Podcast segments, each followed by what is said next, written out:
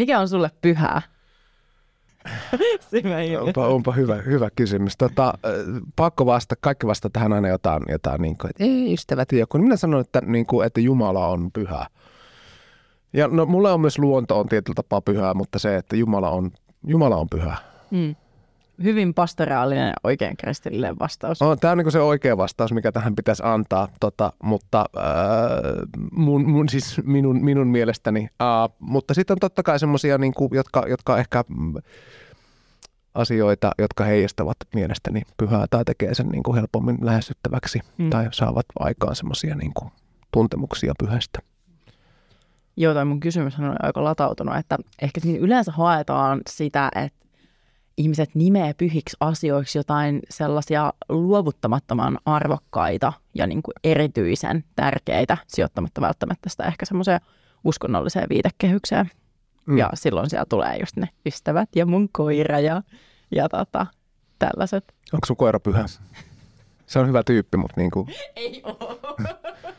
Just puhuttiin eilen siitä, ei se kyllä oikeasti ole siis hirveän rakas, mutta ei se ole ihan kauhean hyvä tyyppi. Okei. Okay.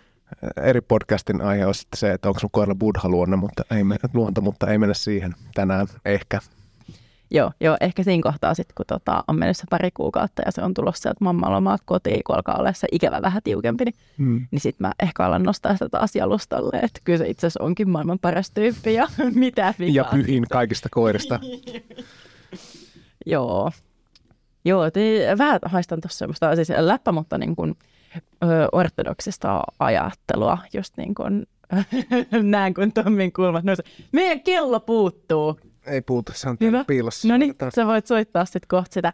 Mutta siis käsittääkseni uh, just ortodoksiseen painotukseen liittyy just semmoinen, mm, niin kuin, että vaikka pelastus koskettaa koko luomakuntaa ja luomakunta niin kuin jotenkin vielä erityisellä tavalla heijastaa sitä niin kuin jotenkin äh, Jumalan suunnitelmaa. Ja, ja niin kuin, että luomakunnalla on niin kuin isompi painotus, että kun me luterilaisethan puhutaan aika paljon vaan ihmisistä ja ihmisten pelastuksesta ja minästä ja minä tätä ja niin ja siinä kohtaa, kun puhutaan eläinten tehotuotannosta, niin piispat laittaa liikkeelle semmoisen ukaasin, että nyt turpa kiinni siellä että ei puhuta tämmöisiä, kun jengille tulee paha mieli sen sijaan, että ajateltaisiin, että se luomakunta on itsessään, niin kuin voi, voi heijastaa jotain. Terveisiä vaan sinne. Iso hattu sille. Tämähän alkaa hyvin tämä jakso. Tota... Mä haluan tähän vielä sanoa, että äh, muistan yhdellä kurssilla, äh, siis menee ihan tosi mutuiluksi, mutta että äh, ortodoksinen kirkko oli tuolla idän suunnalla, siis Suomessa, mutta Itä-Suomessa ollut, ollut jossain, se oli joku niin kuin pato tai joku tällainen, kaivos, mitä ne vastusti, tai oli mukana siinä vastustamassa paikallisten kanssa, ja sitten se sai silleen näkyvyyttä, ja, ja tota, kaivosta ei tullut, ja sitten oltiin iloisia. O- oliko se niin kuin jossain Heinäveden suunnalla, tai jossain, siis siellä joo, on luostari Lintulan, ja joo, joo. Mulle nämä tota, Kehä kolmosen ulkopuolella olevat paikat on aika hukassa. Mennään käymään joskus siellä, että Itä-Suomessa on hirveän kaunista. Olisi niin ihana mennä luostariin. Ihan, ihan siis niin kuin pidemmäksi aikaa käymään. Joo, musta tuntuu, että Ei se ongelmien pakeneminen ne luostari, niin ei se ole toiminut aikaisemminkaan, mutta kiva, jos haluat kokeilla. No niin, mutta hei, palataan Joo. siihen pyhään. Palataan siihen pyhään. Eli äh, tosiaan tuossa aikaisemmin kysyin sulta, että mikä sulle on pyhää, ja, ja se ähm, heijastuu tämmöiseen eroon, että on – on pyhiä asioita, mitkä on luovuttamattoman tärkeitä, ja sitten on niin sanottuja profaaneja, semmoisia maallisia asioita, jotka on pyhästä erillisiä. Mm. Kyllä. niin, niin kuin siis joku semmoinen karvalakki-esimerkki voisi olla, että mm, raamattu on pyhä, ja sitten vaikka niin kuin akuankka ei ole niin pyhä. Mm. Joo, tavallaan se, että, että profaanum, että onko se temppelin ulkopuolella vai onko se temppelin sisäpuolella tapahtuva asia. Nämähän ei ole siis näinsä toisten vastakohtia siinä mielessä, että tämä toinen olisi nyt jotenkin silleen niin kuin, että pitäisi olla sinänsä nyt ihmiselämässä sen kaiken keskiössä ja toinen taas niin kuin ei, vaan se, että molempia niin kuin tarvitaan, että tarvitaan sitä niin kuin temppelissä tapahtuvaa niin kuin rukousta ja sitten tarvitaan myös ihan sitä arkista elämää, jossa täytetään veroilmoituksia ja tota, myöhästään busseista. Mm. tämä kuuluu just siihen, mistä ollaan aikaisemmin puhuttu, että mm, vaikka ihan hirveän hienoa olisi just paeta sinne luostarien tai sinne erämaahan ja omistaa sun elämä Jumalalle, niin, niin sitten kuitenkin ö, koko yhteiskunnan mittakaavassa ja kulaisi vähän huonosti, jos me kaikki oltaisiin vaan siellä valamossa. Mm. Joo, ja siis, että eihän pyhit, pyhittyminen hän tapahtuu, niin kuin, ja pyhittäminen voi tapahtua, siis se kannattaa tapahtua myös ihan siinä arjessa, että ei se periaatteessa niin kuin, ihmiselämä tietyllä tapaa on myös pyhää, ja se on mahdollista tulla niin kuin näkyväksi ihan arjessa, myös ihan siinä veron maksamisessa ja bussissa myöhästymisessä. Ja itse on kyllä kokenut tosi tärkeäksi just semmoisten arjen pienien pyhien asioiden ja hetkien jotenkin tiedostamisen sen, että no tämmöinen niin geneerinen esimerkki, mutta vaikka just se luonto, niin luonto on mulle ihan tosi tärkeää, niin se, että um, sä pysähdyt sen hetken äärellä ja niin kuin tiedostat, kun ihmisethän on, me ei olla kauhean tietoisesti läsnä meidän arjessa, mutta se, että sä niin kuin pääset siihen fiilikseen, että okei, nyt on tämä hetki, nyt ei ole se hetki, mikä oli äsken, ei ole myöskään se hetki, mikä mua jännittää, mikä on tulossa, vaan että nyt eletään just tätä hetkeä ja mä saan olla täällä auringon paisteesta linnun laulun keskellä ja tämä on tosi hienoa. Pyhä on läsnä koko ajan, Jumala on läsnä koko ajan. Se on vaan se, että me keksitään sitten jotain mielestämme parempaa tai mielenkiintoisempaa tekemistä yleensä joka hetkeen. Että ehkä just tämän takia just joku luonto ja vaikka ikonit tai myös ihan siis tämmöiset niin kuin tavat ja tottumukset, siis se, että on vaikka joku aamurukous tai iltarukous tai että mikä nyt kenelle onkaan se semmoinen, niin kuin, että joka päivä pysähtyy jossain kohtaa, niin, niin se mahdollistaa ikään kuin sen, että myös niiden hetken ulkopuolella voidaan kokea herkemmistä pyhää. Tai näin, niin kuin näin, näin itse ajattelen ja olen sen todennut voidaan kokea sitä pyhää ja kyllä mä myös ajattelen, että se myös kasvattaa sua ihmisenä, mutta myös kristittynä. Että se kantaa tämmöinen tietoisuus. Haluaisin tosi paljon puhua tekoälystä, mutta ei, ei ehkä mennä sinne. Laitetaan se sinne. Tota... Laitetaan seuraavalle kaudelle, joo. joo tota, se on nyt, siitä puhutaan liian vähän. Siis... Siitä puhutaan ihan hirveästi. Nyt tänään oli taas tota, aamu TVssä – niin, niin, mutta siis kirkossa.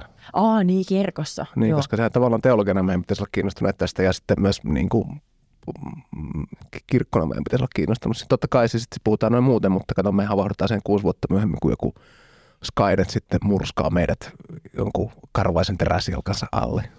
Miten mulla on semmoinen muistikuva, että just myönnettiin rahoitus tota, te- Helsingin teologisessa tiedekunnassa ö, johonkin tekoälyyn liittyvään tutkimukseen.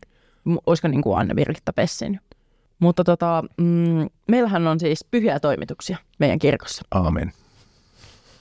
Mikä on sun lemppari pyhä toimitus? Sakramentti vai, vai niin kuin... Niin, niin, ei kirkolla toimitus, vaan pyhä toimitus. Niin, no siis kyllä mä sanon, että on se ehtoollinen, mutta tota, joo. joo, joo kyllä se... Aloitetaanko ehtoollisesta? Aloitetaan ehtoollisesta. Se on, se on hyvä ja monimutkainen. No niin. Ja paras. Mahtavaa. Eli ähm, me pappeina ollaan työn puolesta aika usein siellä ehtoollisen äärellä. Ehtoollista vietetään Jumalan palveluksessa, jota kutsutaan messuksi.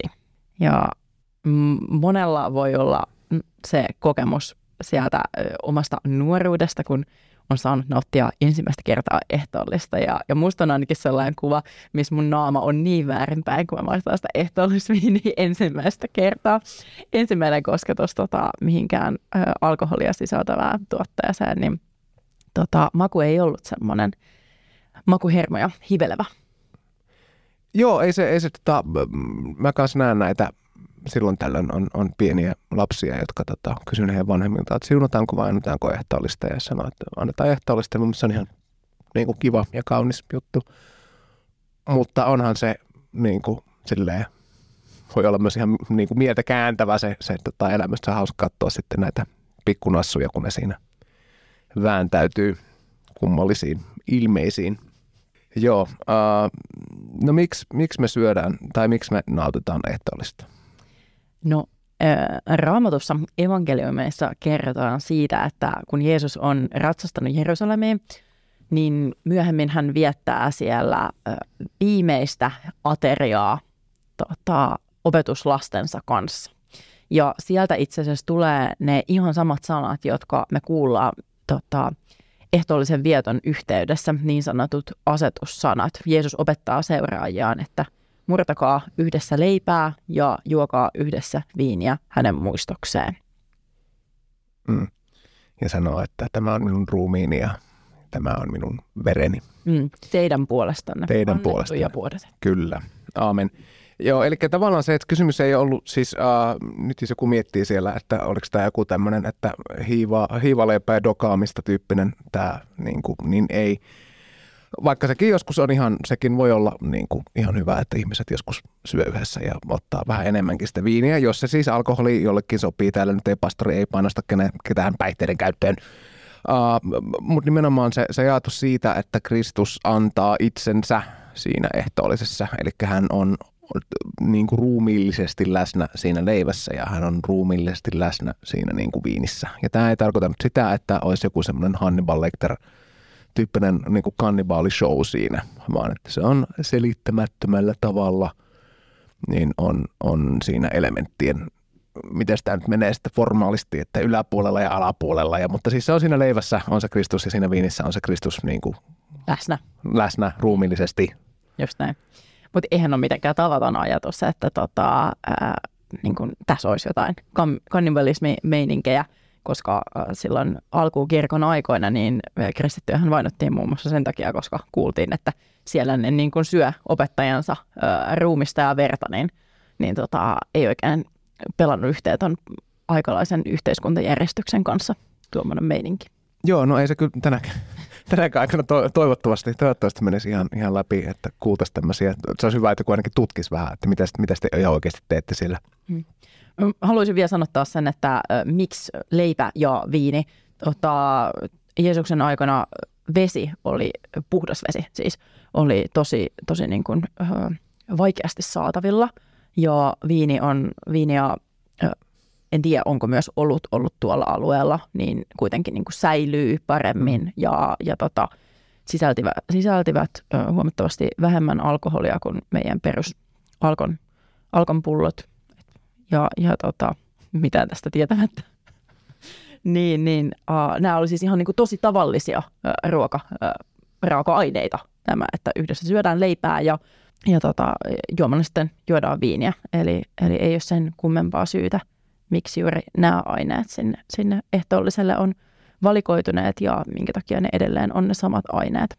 Ja tämä on ehkä, mm, onko, onko sivujuone, mutta alun perin siis kun ehtoollista on sitten vietetty, alkukirkko on siis viettänyt, niin sehän on ollut silleen, että se on ollut ihan oikea siis niin kuin illallinen, että siellä on ollut sitten myös niin kuin muuta että sitä safkaa on ollut silleen, en tiedä onko ollut paljon siihen aikaan niin kuin vainotulla uskontokunnalla, mutta kuitenkin, että se on ollut ihan siis, että se niin kuin tässä kun alat iltapalaksi alat syö öylättiä, niin saat aika monta vetää ennen kuin nälkä lähtee. Elikkä, mutta tämä on tietyllä tavalla ehkä se ul- ulkoisesti, se on hyvin pieni se viinipikari, joka saadaan ja se öylättihän on hyvin pieni, että ne niin kuin, olisiko niillä sitten ehkä siirrytty tämmöiseen symbolisempaan arvoon, että on ajateltu, että syökööt seurakunta mm. sitten kotiin päästyään. Joo, kyllä se tukee sitä, että se on nimenomaan se muistoateria ja tässä liitytään siihen kristittyjen ketjuun, mm, joka on, on ollut ja tulee olemaan. Mm. Puhuttiinko me jossain jaksossa siitä, että on aika siisti ajatus, että todennäköisesti jossain päin maailmaa kristityt rukoilee niin kuin koko ajan ja, ja tota, silläkin tavalla liitytään toisiimme ja se on mielestäni tosi hieno ja kannatteleva ajatus. Siitä me ainakin puhuttiin, että ehtoollispöydässä ajatellaan että kun se on usein se puolikaaren muotoinen, niin, niin tota, että siinä on läsnä, läsnä koko kristikunta. Kyllä, on yksi Kristus, on yksi leipä, mm. on yksi kaste ja yksi usko ja yksi monta, monta muutakin asiaa. Mutta joo, kyllä. Uh, ehkä vielä semmoisena tuosta e-, ehtoollisaineesta, niin että, että koska meidän on ihmisinä luotuina vähän hankala käsittää ehkä sitten kaikkea tämmöisiä niin kuin Jumalan mysteereitä, tai siis sitä, että tarkoitus ei ole sitä, että uskonto olisi, tai että uskonnon rituaalit olisi semmoisia niin kuin pelkästään spekulatiivisia tai älyllisiä, niin sitten se, se leivän ja viinin semmoinen hyvin konkreettinen niin kuin aistillisuus siis siinä, että se on jotain, mitä me voidaan nähdä ja mitä me voidaan koskea ja mikä me voidaan syödä ja juoda. Että se ei ole vaan semmoinen mielikuva jostain, että että sitten oli Jeesus ja hän antoi leipää ja näin vaan, että se on hyvin semmoista niin kuin, ehkä taas tämä niin pyhän ja profaanin toisaalta se, niin kuin se ero ja toisaalta se yhdistyminen siinä, että ihmisen täytyy niin kuin syödä ja juoda.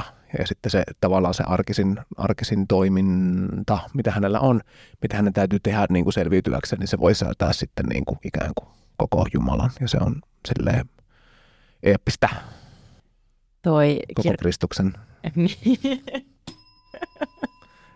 Heräsiökelloa on painettu. Tota, tälle et saa painaa heräsiökelloa, koska luen tämän suoraan kirkkomme sanakirjasta. Ehtoollinen antaa sen, minkä lupaa syntien anteeksi antamuksen. Ehtoollinen on hengellinen ateria, joka yhdistää Kristukseen, vahvistaa uskoa ja lisää rakkautta lähimmäisiä kohtaan. Jumala synnyttää luottamuksen siihen, että Kristuksen ruumis on elämän leipä ja Kristuksen veri on kuolemattomuuden lähde. Tässä alleviivaisin vielä tuon kohan, että Jumala synnyttää luottamuksen. Eli tässä ei, ei tarvitse ihan hirveästi murehtia. Joo, ei, tar- ei, ei tarvitse suorittaa itse tai jotenkin toimia oikealla tapaa. Riittää se, että menee ja syö ja juo. Näinpä. Ja nauttii, nauttii sen sen ehtoollisen, mm, mulle opetettiin silloin itse riparilla, että ehtoolliselle ei tule niin kuin mennä, jos on sille jotenkin selvittämättömiä asioita. Varmaan juontuu siihen Kristuksen opetukseen, että jos olet menossa uhraamaan, niin, niin tota, ja sulla on joku ö, biifi riita mm. päällä, niin käy ensiksi sopimassa se ja, ja palaa sitten vasta uhraamaan. Mitä sä ajattelet tästä? Jos se kuitenkin antaa sen, ehtoollinen antaa sen sovituksen ja kaiken hyvän, niin olisiko silti hyvä sopia jotkut maalliset kiistat? No jos on mahdollista, siis nyt, et, et nyt jos olisi mahdollista, niin totta kai, mutta siis se, että jos nyt on, on jäänyt joku kränä selvittämättä ja sitä ehtoollista on, on nyt niin kuin siinä ikään kuin tyrkyllä, niin kannattaa, siis että kyllähän sitten kannattaa niin kuin nimenomaan mennä ja nauttia se. Uh, Martti Luther, hyvä edesmennyt ystäväni ja kaiken puolen erikoinen hahmo, niin tota, mun mielestä se, se puhui jossain siitä, että että, että ehtoollisen jälkeen, niin se, että, tai että miten kohtelee ihmisen ehtoollisen jälkeen, niin se on tavallaan niin kuin sinänsä niin kuin oleellisempaa. Eli se, että, että jos se on ollut joku vaivava asia ja sitten on nauttinut sen ehtoollisen, niin tavallaan sen jälkeen ikään kuin myös, että voi antaa itselleen luvan luottaa sen ehtoollisen voimaan ja sitten laittaa sitä WhatsApp kautta Telegram-viestiä, että anteeksi, että olen, mikä ikinä se nyt onkaan se niin kuin ollut sitten se niin kuin riita tai tämä, mutta pyrkii sitten niin kuin sopimaan sen, mm. koska sitten niin kuin näkee myös sen Kristuksen ihmeellisen voiman niin kuin ihmiselämässä. Mm. Jossain messuissa ennen sitä ehtoollisen nauttimista on tämä rauhan toivottaminen, mikä tämmöisessä, tämmöisestä perusmaallistuneesta pulliaisesta voi tuntua tosi vieraalta, että mitä sä katot mua silmiin ja toivot, että mulle rauhaa vielä kättelee tai jotain halaat, että mitä toi on, mutta mä oon kyllä ihan ihastunut siihen käytäntöön. Se on niin kaunis se ajatus – että toivon sulle Kristuksen rauhaa. Se ei ole Tommin rauhaa, se ei ole Taijan rauhaa, vaan se on niin kuin Jumalan rauhaa. Sitä jotain käsittämätöntä tyyneyttä ja niin kuin kaikkea sitä hyvää, mitä, mitä voi, voi vaan antaa ja millä voi toista siunata. Niin, ehkä se, ehkä se tota, just rauhan toivottaminen ennen sitä, just kuvastaa sitä, että tietetään niin kuin ne – selvittämättömät asiat, mitä siis seurakunnasta tai kirkosta ihmisten välillä ylipäätään on. Että kuten kapteeni ääni aikoinaan lauloi, että syödään eka. Ja voidaan sen jälkeen, niin kuin, että otetaan rauhaa ja syödään eka ja sitten voidaan katsoa, että mitä tässä nyt sitten no niin. on vielä selvittämättä. Viisaita sanoja. Tota, mikäs on meidän toinen sakramenttimme? Se on, se on kasteen pyhä sakramentti. Joo. Siinä kirjataan, mä soitan ehkä itselle kelloa, siinä kirjataan nimi elämänkirjaan. No siis sanahan, sanamuotohan menee muistaakseni kasteessa niin, että kirjoita hänen nimensä elämänkirjaan, vai että se nimi on kirjoitettu elämänkirjaan. Mutta elämänkirja viittaa siis tähän heihin, jotka tulevat pelastumaan – On pakko tsekkaa, että joo. se menee. Mä en kanssa muista, miten se menee ihan, ihan tarkalleen kirkkokäsikirjassa, mutta joo, kirjoita hänen nimensä elämänkirja ja jotenkin se on niinku osa sitten sitä, sitä kaste, kaste rukousta. Tässähän tota, äh, tämä sanamuoto, mitä itse aina käytän, niin on tämmöinen äh, pikkasen Jumalaa käskyttävä kirjoita hänen nimensä elämänkirjaan ja johdata häntä valossasi. Joo. Joo. Se on hyvä sana. Joo. Ja ö, tota, mitä tässä ristinmerkissä, ristinmerkin piirtämisessä tehdään? Joo, siis vanha kunnon, tämä on nyt, tää on, äh, nyt kuumaa kamaa vuonna 2023. Mä oon oottanut vuosia tätä, mutta siis se on, niin kuin, siis, e, se on jäänne siis eksorkismista, eli siis tämmöisestä pienestä niin kuin manauksesta, eli kun se tehdään se ristinmerkki sinne otsaan ja rintaan, niin siinä ikään kuin äh, sitten poistetaan tämä niin kuin pahan tai pahan vallan vaikutusyritykset tähän niin kuin ihmiseen. Uh, ne, jotka on katsonut paljon amerikkalaistyyppisiä elokuvia tai jossa, missä näkyy katolaisen tai katolisen kulttuurin vaikutus, niin siellä usein näkyy tätä, että kummelta tai vanhemmilta kysytään, että kielletkö saatanan ja muiden ikävien juttujen niin kuin, siis jotenkin siinä, niin kuin, että mikä tämä nyt on, siis renunsiaatio, että Siis kiistetään se, että en ole, en ole saatanan asioilla, vaan ihan hyvillä asioilla ja en mitään ikävää en kellekään halua, vaan mukavaa haluan kaikille. on dogmatiikkaan opiskellut monta vuotta, jotenkin näin se menee. Joo. Mut joo. en muista nähneeni yhtäkään tällaista elokuvaa, että sä voisit ehkä antaa tässä sitten loppukaneeteissa jotain hyviä leffasuosituksia. Joo, meillä on eri leffa, leffalistat sitten. Selkeästi, selkeästi. Mutta siis nämä on varmaan siis jossain niinku draamoissa tai jossain, peruskauhuleffoissa. Tota, Ai joo, en mä katso niitä ollenkaan. Joo. Mä en nuku sit puoleen vuoteen. Joo. Tota, ja kastehan on vaan kerran elämässä. Tai no siis, toi on vähän silleen mutkat suoriksi, että, että ei, ei, mutta oikeasti, jos me ei tunnusteta, meidän kirkko ei tunnustaisi jonkun seurakunnan kastetta, sitten se kastettaisi uudestaan. Mm.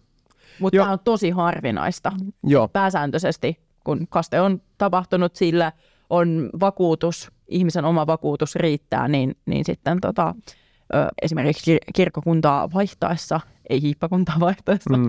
niin tota, sun, sua ei kasteta uudestaan, koska kaste on, kaste on pyhä, kaste on ainoastaan yhden kerran, se ei ole semmoinen jokapäiväinen suihkulla lätreäminen. Mm, joo, just tämä, että jos on kastettu siis niin kuin kolminaisen Jumalan nimeen, niin joo. sitten kyllä.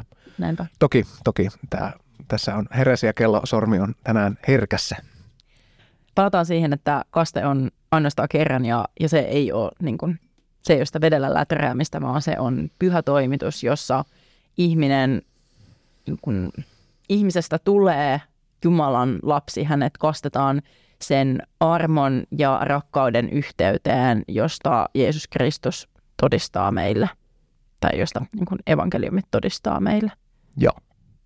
Ja pyyhkii pois. Siis tavallaan se ikään kuin pelastusmekanismi on siis se, että se pyyhkii perisynnin vaikutuksen pois ihmisestä. Ja tästähän meillä on äh, esimerkiksi Alba, jos on aikuinen äh, tai tota, ei semmoinen kastemekkoon mahtuva tyyppi kyseessä, niin, ja sama kuin meillä papeilla on, tai esimerkiksi niin kuin siis kenellä tahansa, joka palvelee Jumalan palveluksessa etenkin ehtoolliseen liittyen, niin meillä on albat päällä. Ja se valkoinen väri on perinteisesti tämmöinen puhtauden väri ja myös tämmöinen vähän muodoton vaate, niin se alleviivaa sitä, että me ollaan tässä palvelemassa palvelutehtävien kohdalla ja sillä ei ole oikeasti väliä, että kuka on ne tavallaan tekevät kädet, joka siinä on, vaan että niin kuin toimitaan, toimitaan niin kuin, ää, Jumalan sanan mukaisesti ja, ja, ja niin kuin, että ei toimita silleen itsenämme siinä. Ja, ja tota, kasteen kohdalla tässä on kyse just siitä, että sä puet sen, sen valkoisen vaatteen ympärille, sä puet sen Kristuksen tavallaan päälle. Te, jotka olette pukeneet Kristuksen yllenne, niin niin poispäin. Joo, ehkä tässä taas tämä niin kuin pyhän ja profaanin se, että se profaani tavan tallaaja on se sitten niin kuin avustava seurakuntalainen tai pastori tai piispa tai ihan sama kuka, niin se, että se on kuitenkin jotain semmoista, mikä on, on ikään kuin luotuna on siellä temppelin ulkopuolella, mutta sitten tota, koska hän ei tee omaa työtään, vaan Jumalan työtään, niin hän just ikään kuin kätkeytyy siihen pyhään myös sitten tälleen niin kuin visuaalisesti. Mm. Mä oon ihan heikkona niihin kaikkiin kastepukuihin, mitkä on jotain, kun tulee välillä näitä sata vuotta vanhoja vastaan, jos on niin kuin kastettu joku 50 ihmistä. Se on myös aivan käsittämättömän kaunis perinne ja vielä alleviivaa lisää sitä, että oikeasti liitytään siihen kristittyjen ketjuun. Aivan ihanaa. Oliko Ainola kastepuku silloin, kun hänet kastettiin? Oli joo, siis se on se totta, sama kastemekko, mutta on kastettu aikoina. Joo, aivan ihanaa. mutta sakramentit on kirkon pyhiä toimituksia ja molemmat näistä tota, perustuu Jeesuksen käskyyn. Niin leivän murtaminen kuin kaste- ja lähetyskäsky. Menkää siis ja tehkää kaikki kansat minun opetuslapsikseni. Hmm. Kyllä. Joo, eli, yksinkertaista. Joo, ja niissä on fyysinen elementti ja sitten on se, on se Jumalan sana ja niissä molemmissa on Kristus on siis reaalisesti läsnä.